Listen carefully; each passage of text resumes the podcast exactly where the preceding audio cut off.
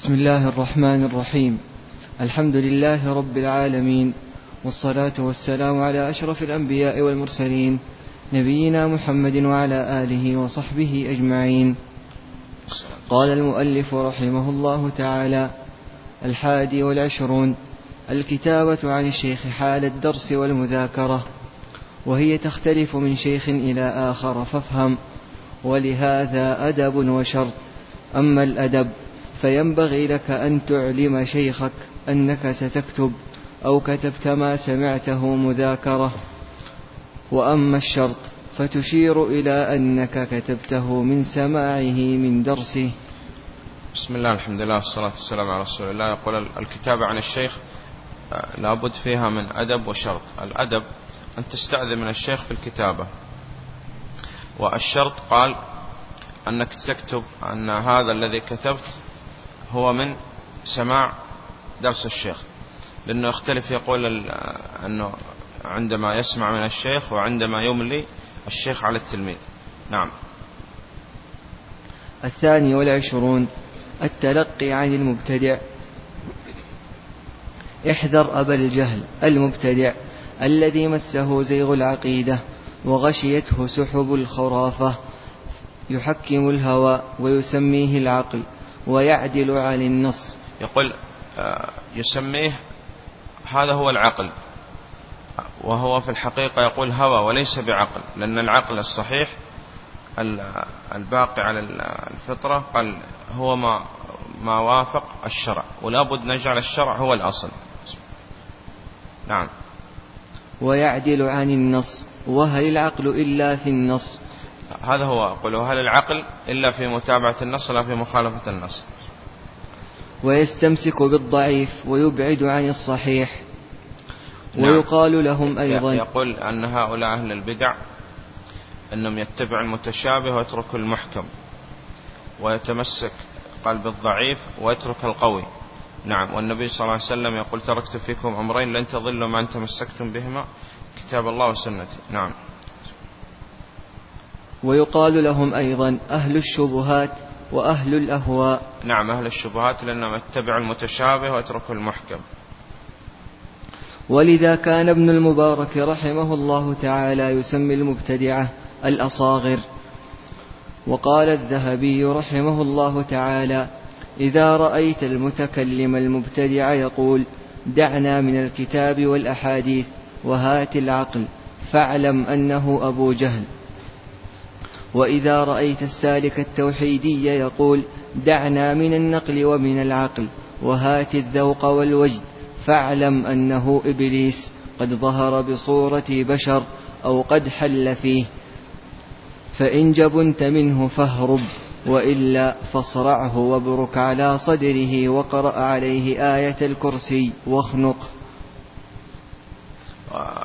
هذا تقدم معنا في أخذ يعني أن طالب العلم يعني يحرم عليه تعلم علم الكلام فقال إما أن يعني يناظر هذا ويرد ما عليه من باطل أو يفر عنه وفر من. قال عليه الصلاة والسلام فر من المجذوم فرارك من الأسد والله سبحانه وتعالى قال وقد نزل عليكم في الكتاب أن إذا سمعتم آيات الله يكفر بها واستهزأوا بها فلا تقعدوا معهم حتى يخوضوا في حديث غيره إنكم إذا مثلهم. نعم. وقال أيضا رحمه الله تعالى وقرأت بخط الشيخ الموفق قال سمعنا درسه أي ابن أبي عصرون مع أخي أبي عمر وانقطعنا فسمعت أخي يقول دخلت عليه بعد فقال لمن قطعتم عني؟ قلت إن أناسا يقولون إنك أشعري. قال والله ما أنا أشعري. هذا معنى الحكاية. نعم. وعن مالك رحمه الله تعالى قال لا يؤخذ العلم عن أربعة سفيه يعلن السفه وإن كان أروى الناس. وصاحب بدعة يدعو إلى هواه. ومن يكذب في حديث الناس وإن كنت لا أتهمه في الحديث وصالح عابد فاضل إذا كان لا يحفظ ما يحدث به. فيا أيها الطالب إذا كنت في السعة والاختيار فلا تأخذ عن مبتدع رافضي أو خارجي أو مرجئ أو قدري أو قبوري. هذا هو يقول إذا كنت في الساعة في الأصل أنك ما تأخذ عنه. لكن يقول أحيانا في غير الساعة مثاله يقول أن يكون مثلا في مدرسة أو في جامعة ولا بد من الحضور وإلا يفصل من الجامعة. فقال آه، يعني هذا في غير السعة لكن في السعة لا يمكن أن يستمع إليهم. وفي غير السعة أيضا هو أرشد إلى أمور. نعم. وهكذا فإنك لن تبلغ مبلغ الرجال صحيح العقد في الدين. متين الاتصال بالله صحيح النظر تخفو الأثر إلا بهجر المبتدعة وبداعهم. نعم لأن تقدم معنا أن العلم عبادة ولا بد فيه الإخلاص والمتابعة. وهذا يعني الذي يأخذ عن أهل البدع قال لم يسر يكون على الطريق الذي كان عليه السلف الصالح بل السلف كانوا يحذروا من مجالسة أهل البدع والسماع لهم. نعم. وكتب السير والاعتصام بالسنة حافلة بإجهاز أهل السنة على البدعة ومنابذة البدعة والابتعاد عنهم كما يبتعد السليم عن الأجرب المريض نعم وهذا تقدم معنا في الرمي المجذوم فرارك من الأسد. نعم. ولهم قصص وواقعات يطول شرحها لكن يطيب للإشارة إلى رؤوس المقيدات فيها فقد كان السلف رحمهم الله تعالى يحتسبون الاستخفاف بهم وتحقيرهم ورفض المبتدع وبدعته. يحتسبون يعني عند الله سبحانه وتعالى بإنكار ما هم عليه من منكر. نعم. ويحذرون من مخالطتهم ومشاورتهم ومؤاكلتهم فلا تتوارى نار سني ومبتدع. كما أن النبي صلى الله عليه وسلم قال لا تتراءى نارهما يعني نار المسلم ونار الكافر. يعني إذا أوقد يعني نار وكان له مكان يعني يسكن فيه وكذا فقال الأصل أن المسلم يذهب إلى مكان حتى لا يرى نار هذا. فما بالك إذا كان يجالس في مكان؟ نعم. وهذا من شدة يعني تنفير السلف من أهل البدع لأن البدع قال خطافة. نعم. وقد كان من السلف من لا يصلي على جنازة مبتدع. آه، وهذا يعني الأصل فيه أن النبي صلى الله عليه وسلم كان آه، الرجل يسأل عن الرجل. إذا كان عليه دين قال لا يصلي عليه ويقول صلوا على صاحبكم. وقال إن كان هذا في من؟ عليه دين. فما بالك بمن كان هو رأس في البدع والضلال. هذا طبعا إذا لم نخرج عن الإسلام. إذا كان كافر هذا لا يصلى عليه. لكن قال إذا كان عنده شيء من البدعة وكذا قال يمتنع عن الصلاة عليه. ليس كل أحد وإنما من لهم يعني رأي ويعرف عند الناس يعني بترك الصلاة عليه. مثاله يعني يقول سوف يأتي يقول إنه محمد بن إبراهيم رحمه الله امتنع عن الصلاة على فلان. فيسمع الناس أن الشيخ محمد بن إبراهيم امتنع من الصلاة على مبتدع فيخاف ويحذر من البدعة وهذا نوع من أنواع التعزير. لكن هل يعني يمتنع عن الصلاة كل أحد؟ قال لا لأن الأصل طالما ان نحكم عليه بالإسلام فيصلى عليه. نعم لكن الأئمة والعلماء وكذا والذين لهم رأي فقال هؤلاء يمتنع عن الصلاة ردعا للناس. نعم. ومنه يقول أن الإمام مالك رحمه الله عندما سأل رجل عن الاستواء قال في آخر كلامه قال أخرج الرجل فإنه مبتدع. وهذا فيه يعني أهل السنة رحمهم الله استعمل الغلظة في موضعها واستعمل اللين في موضعه. نعم. وقد كان من السلف من لا يصلي على جنازة مبتدع فينصرف. وقد شوهد من العلامة الشيخ محمد بن إبراهيم المتوفى سنة تسع وثمانين وثلاثمائة وألف رحمه الله تعالى انصرافه عن الصلاة على مبتدع. وكان من السلف من ينهى عن الصلاة خلفهم وينهى عن حكاية بدعهم. آه، نعم. آه، يقول ينهى عن الصلاة خلف هؤلاء لأن الأصل في الصلاة أن تكون خلف أهل السنة. لكن هل الصلاة صحيحة خلف المبتدع أم لا؟ الشيخ بن عثيمين رحمه الله يقول عندنا قاعدة وهي أن كل من صحت صلاته صحت إمامته. ما لم يمنع مانع. كل من صحت صلاته يعني إذا صلى وحده فصلاته صحيحة إذا إمامته صحيحة. ما لم يمنع مانع. ننظر. مثاله قال عندنا رجل نسأل الله السلامة والعافية حليق أو مسبل. إذا صلى وحده صلاته صحيحة أم باطلة؟ صحيحة؟ إذا إمامته صحيحة. لكن الأولى أن تصلي خلف سني متبع للسنة وتظهر عليه السنة على ظاهره. لكن إن صلى هذا وصلينا خلفه في الصلاة صحيحة. طيب. رجل نسأل الله السلامة والعافية يأكل الربا. فالصلاة خلفه صحيحة لأنه إذا صلى وحده فصلاته صحيحة إذا إمامته صحيحة طيب. نسأل الله السلامة والعافية. ساحر. إذا صلى وحده صلاته غير صحيحة. لماذا؟ لا يمكن لا تعاطى. السحر إلا بالكفر بالله سبحانه وتعالى وما يعلمان من أحد حتى يقول إنما نحن فتنة فلا تكفر. طيب.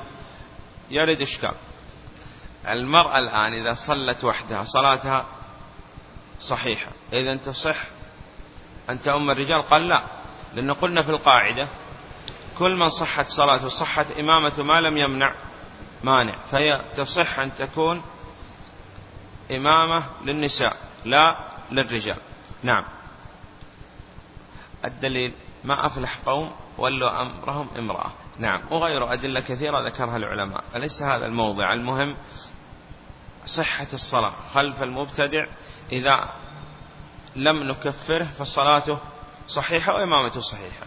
إذا كان كافر إذا صلاته وحده باطلة وإمامته باطلة من باب أولى. نعم. هذا الأول قال. الصلاة. الثاني حكاية أقوال هؤلاء يقول. لأن يعني حكاية أقوال أهل البدع يؤدي إلى أن تنشر البدع من دون أن تشعر وقد تكون أنت سبب لفتح باب البدع على الناس. قال حتى حكاية أقوال هؤلاء أنها ما تحكى. وجاء معنا في كتاب التوحيد. قال فحدثني بشيء لعل الله يذهب عني. لماذا؟ قال لأن وقعت في قلبه شبهة شبهة القول بالقدرية. وحتى حكاية أقوالهم قال ما يمكن تحكى. وهذا تقدم معنا. في أن شيخ الإسلام رحمه الله يقول يعني بعض القصاص وبعض الخطباء والوعاظ يعني يذكرون بعض القصص ويكون بها يقول نشر للبدعة ونشر الضلال ومن ذلك. والله سبحانه وتعالى يقول آه والله يريد أن يتوب عليكم ويريد الذين يتبعون الشهوات أن تميلوا ميلا عظيما. إذا لا يمكن حكاية أقوال هؤلاء. وهذا الباب خطير جدا. مثاله قال يحكي ويسرد أقوال هؤلاء مثلا في في العقيدة من دون أن يكون يعني يرد على هذه الأقوال رد مفصل لأن إحنا تقدم معنا أن الرد على أهل الباطل يكون من وجهين وجه مجمل وهذا يعرف كل أحد وجه مفصل. فحكاية أقوال هؤلاء قد تؤدي إلى نشر البدع وقد يغتر بعض الناس بهذا الكلام. مفهوم؟ نعم. مثاله يعني هل ممكن لإنسان يعني عاقل وكذا ينقل مثلا حجة من يقول أن الغنى حلال؟ لا يمكن لأنه بهذا كأنه يقوي هذا القول أو يسمع من يعني يكون في قلبه شيء من شبه وكذا فتقوى عنده الشبهة. فالأصل أن يذكره أن أن يذكر للناس ما جاء في الكتاب والسنة من تحريم الغنى وقول السلف ومن ذلك. نعم. ومنها قول النبي عليه الصلاة والسلام سيكون أقوام يستحلون الحرى والحرير والمعازف وغيره. فيذكر هذه الأمور ولا يذكر أقوال أهل البدع. وقلنا أن العامي الأصل أنك تذكر له قول ما جاء, ما جاء في الكتاب والسنة ولا تذكر له أقوال المخالف. نعم.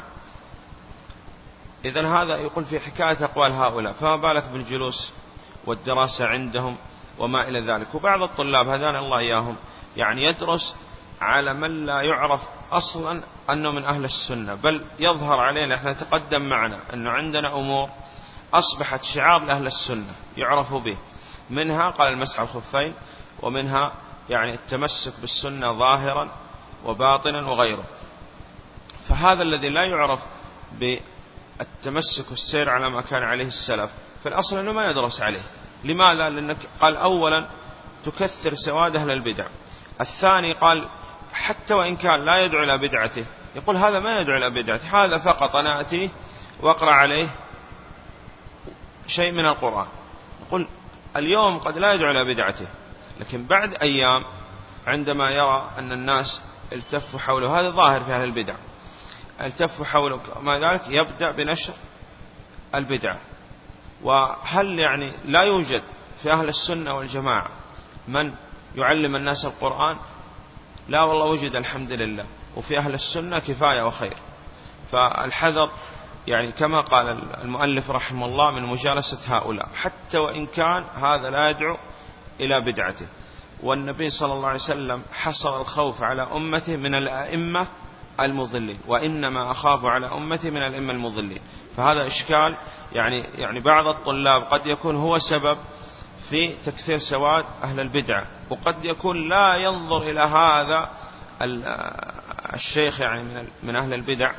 قال قد لا يأتي أحد إلا طالب واحد يأتي. ثم بعد ذلك ترى الطلاب يأتوا ويتكاثروا عليه. ويعني كان سألني بعض الطلاب أمس وقال يعني هل يعني لم لم يرد أي حديث في تقبيل الأيدي وكذا.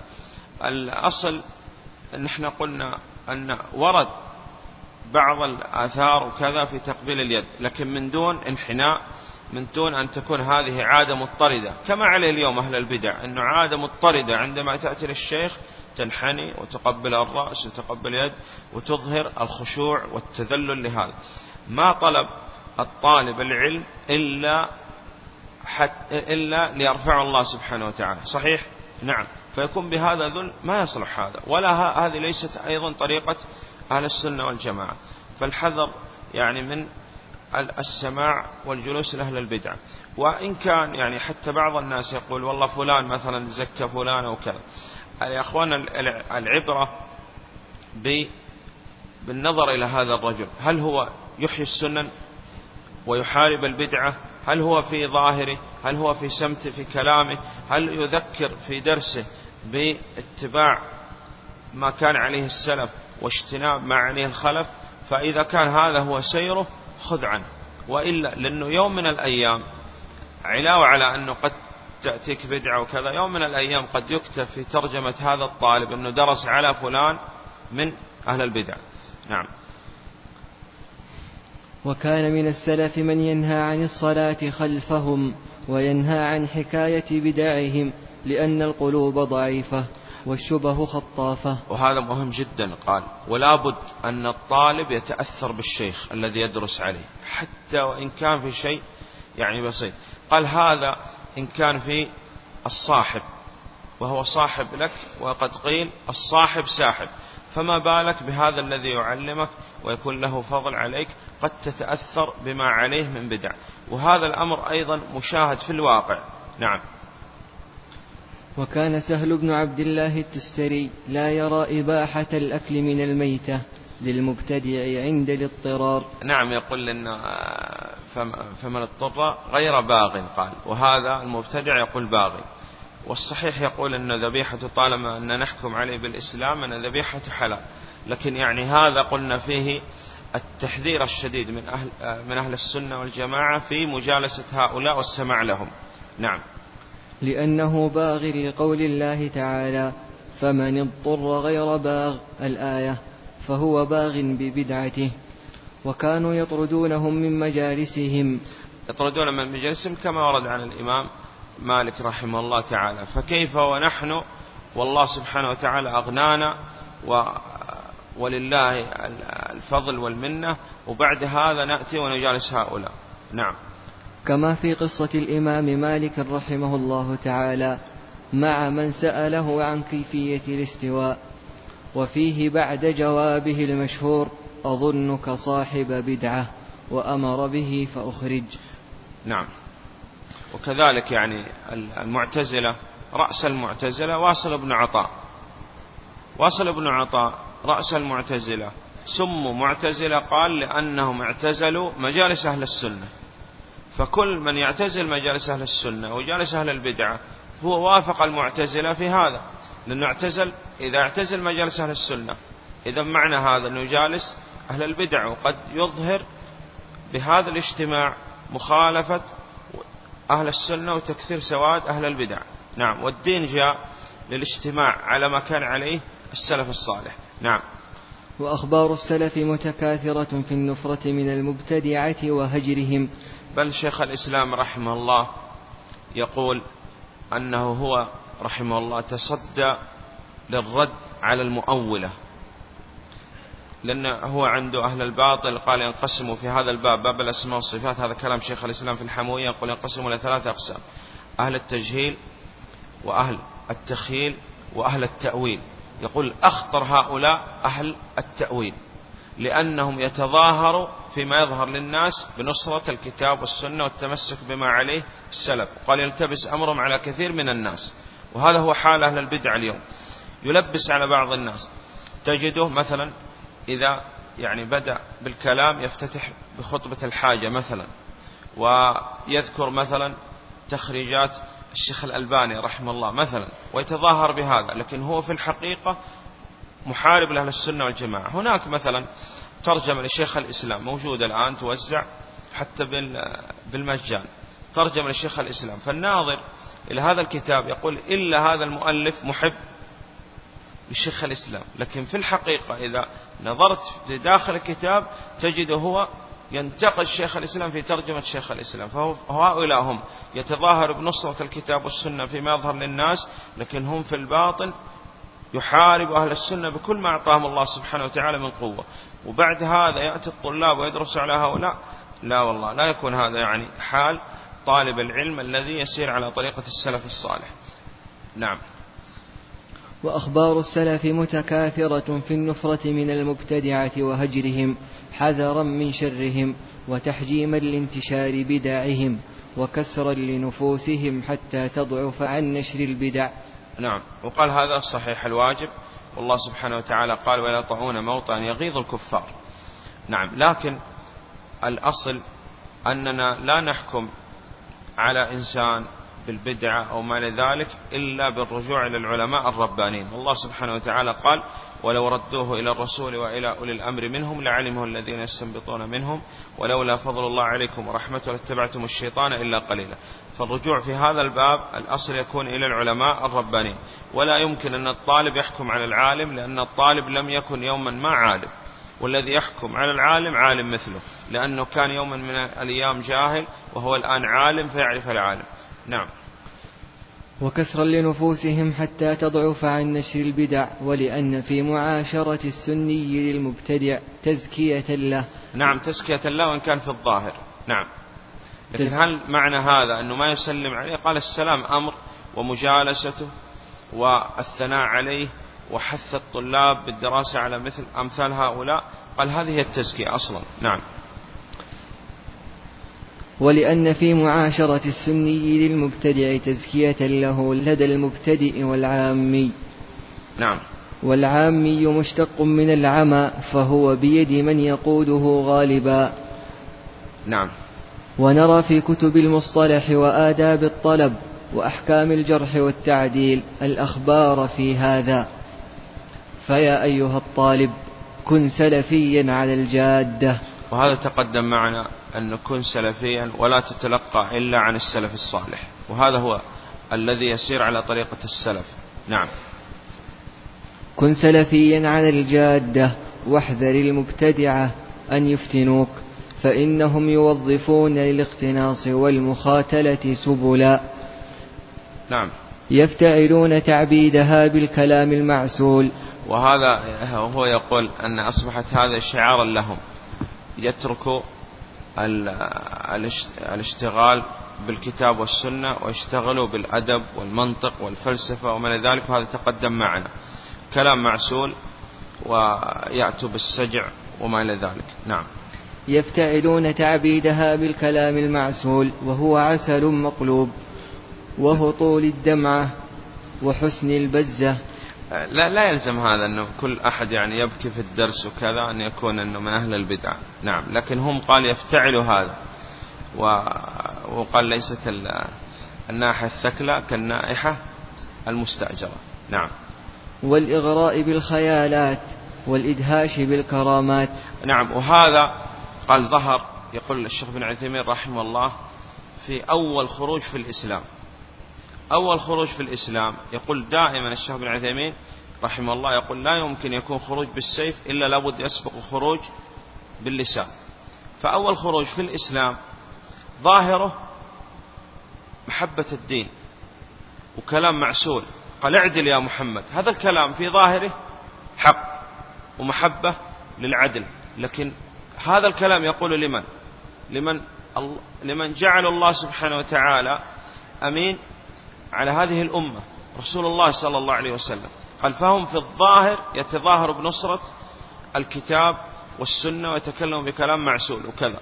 نعم. والإدهاش بالكرامات ولحس الأيدي وتقبيل الأكتاف. نعم هم على ما هم عليه مع مشايخهم يقول يزكوهم ويظهروا لهم كرامات وأن هذا الشيخ له كذا وكذا وكذا وكذا. وإحنا تقدم معنا أن أهل السنة والجماعة لا يشتغلوا كثير بتراجم العلماء وكذا. وإنما يزكي قال المرء عمله. نعم. والميزان الذي توزن به يوزن به ما عليه الناس هو رسول الله صلى الله عليه وسلم. لقد كان لكم في رسول الله أسوة حسنة. نعم. وما وراء ذلك إلا وحم البدعة. نعم. وهرج الفتنة. يغرسها في فؤادك ويعتملها في شراكه. فوالله لا يصلح الأعمى لقيادة العميان وإرشادهم. يقول نسأل الله السلامة والعافية. ليس العمى هو عمى الأبصار ولكن العمى نسأل الله السلامة والعافية هي هو عمى القلوب. فإنها لا تعمى الأبصار ولكن تعمى القلوب التي في الصدور. وقال هؤلاء نسأل الله السلامة والعافية أعماهم الله سبحانه وتعالى عن السير على طريقة السلف. نعم فكيف يكون هؤلاء؟ قال أعلم بالله هذا كلام شيخ الإسلام يقول أعلم بالله من النبي صلى الله عليه وسلم ومن الصحابة الذين رباهم النبي عليه الصلاة والسلام. يقول فمن كان في قلبه مثقال ذرة من إيمان لا يمكن يعتقد في الصحابة إلا أنهم أعلم الناس في هذا الباب في باب الأسماء والصفات. ويقول لو كان هؤلاء يقول كيف يكون هؤلاء أعلم في باب الأسماء والصفات من النبي عليه الصلاة والسلام؟ يكون معنى هذا يقول شيخ الإسلام معنى هذا أننا لم نزدد بإنزال القرآن وإرسال النبي صلى الله عليه وسلم إلا ضلال. والله سبحانه وتعالى يقول أن أنهم بهذا يقولون كأن الله سبحانه وتعالى يقول لا تنظروا في نصوص الكتاب والسنة ولكن ارجعوا إلى المتهوكين والحيارة والصابئة واليهود الذين لم قال يعرف الله سبحانه وتعالى. نعم. أما الأخذ عن علماء السنة فالعق العسل ولا تسل. وفقك الله لرشدك لتنهل من ميراث النبوة صافيا وإلا فليبكي على الدين من كان باكيا. نعم.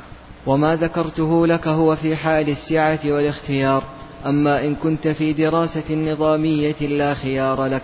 إذا ما ليس له خيار في الدراسة النظامية إلا قال أن يدرس. لكن ليس معنى هذا أنه في الدراسة النظامية إذا كانت الدراسة النظامية فيها مخالفات للشرع أنه يصح أن يدرس. كالاختلاط مثلا أو أن يدرس أمور محرمة أو يعني قال يشترط للدراسة حلق اللحى وإسبال الثياب ولبس البنطال والسفر إلى بلاد الكفر وما إلى ذلك. قال لأن الغاية لا تبرر الوسيلة. نعم. وهذا الأمر الله أعلم أنه معروف يعني لكن لابد من التنبيه. نعم. أما إن كنت في دراسة نظامية لا خيار لك فاحذر منه.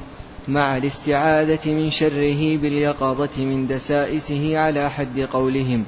اجن الثمار وألق الخشبة في النار. نعم. قال هذا إذا كان يعرف ويميز ويفرق لكن إذا كان لا يعرف فيحرم عليه حتى وإن كانت دراسة نظامية. نعم. فإذا كان يستطيع واستشار العلماء في هذا الباب وأن هذا الأمر ليس فيه مخالفات شرعية وكذا وأن هناك يعني من ألزم بالدراسة عليه وكان يعني هو عنده يعني ركيزة وعنده يعني شيء من العلم ويستطيع أن يميز بين الطيب والخبيث قال هذا يصح.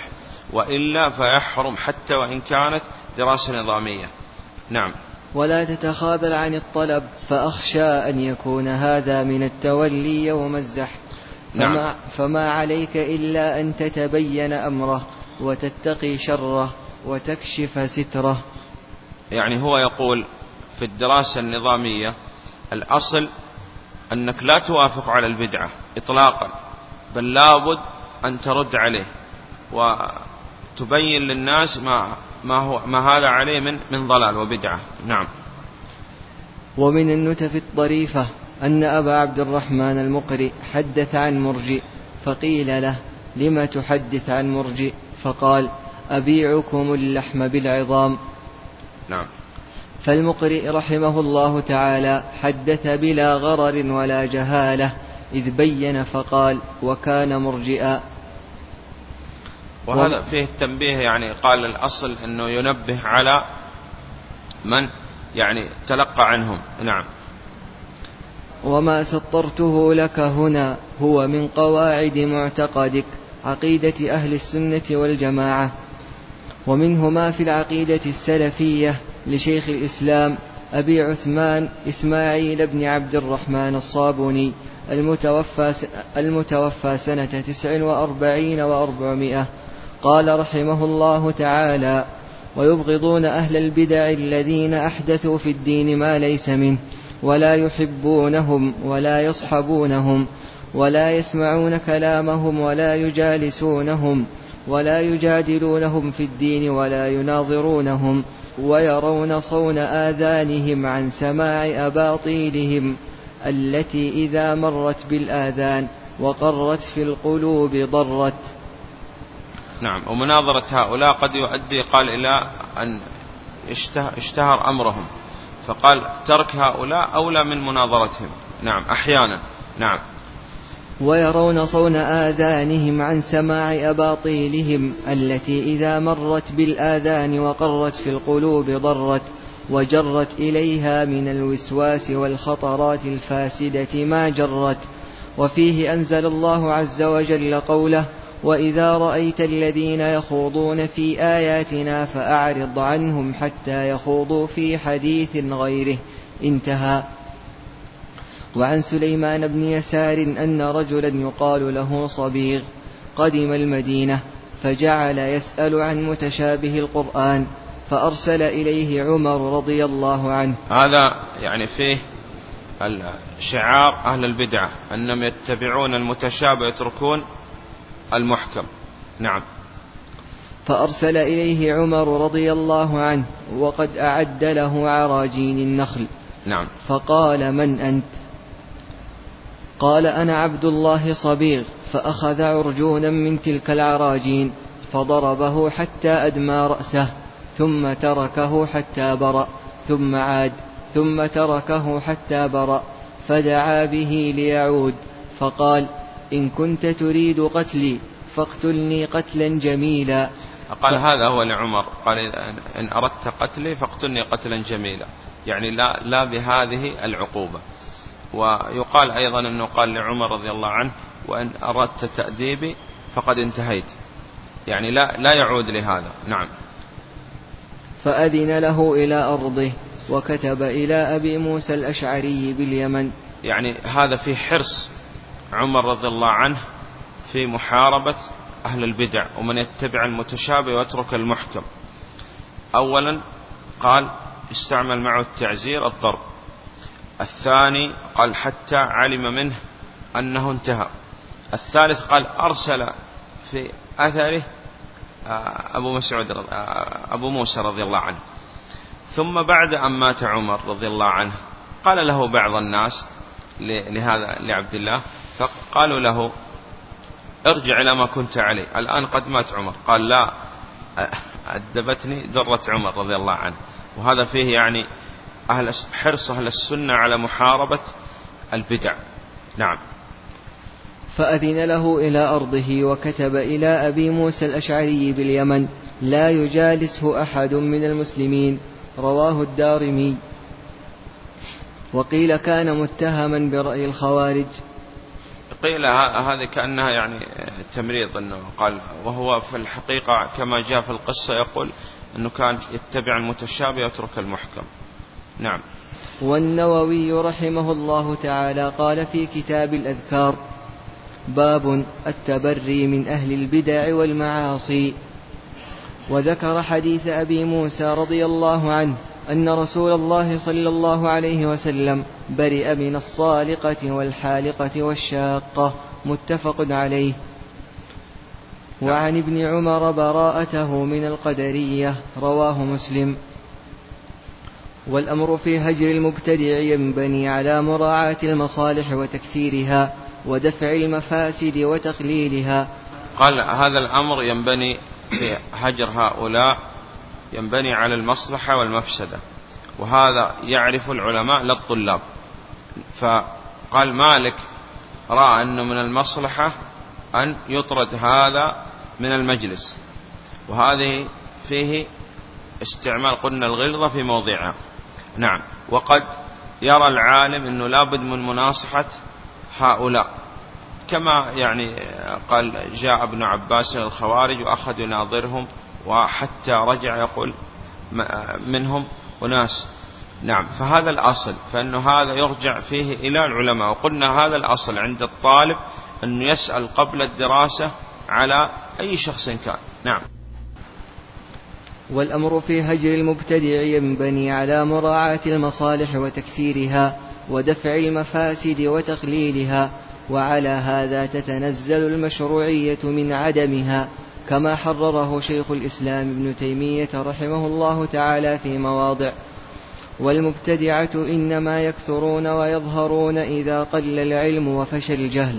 إذا لابد يعني على طلاب العلم من الحرص وتعلم الكتاب والسنة وما وأقوال السلف الصالح.